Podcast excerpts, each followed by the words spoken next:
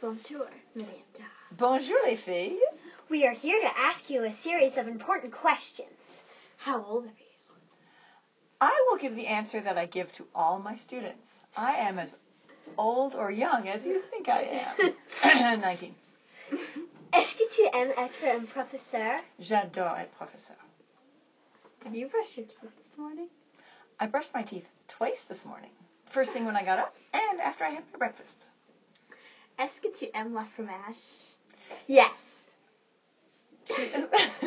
J'aime quelque sorte de fromage. Je, Quel fromage? je n'aime pas le fromage qui est, qui est mou quand tu le touches et c'est tout. mou. You. Je n'aime pas ça. Okay. Did you eat your broccoli? If not, the broccoli monster will come to get you. Dun, dun. Dun. Dun, dun, dun. I always eat my broccoli, especially with Chinese food.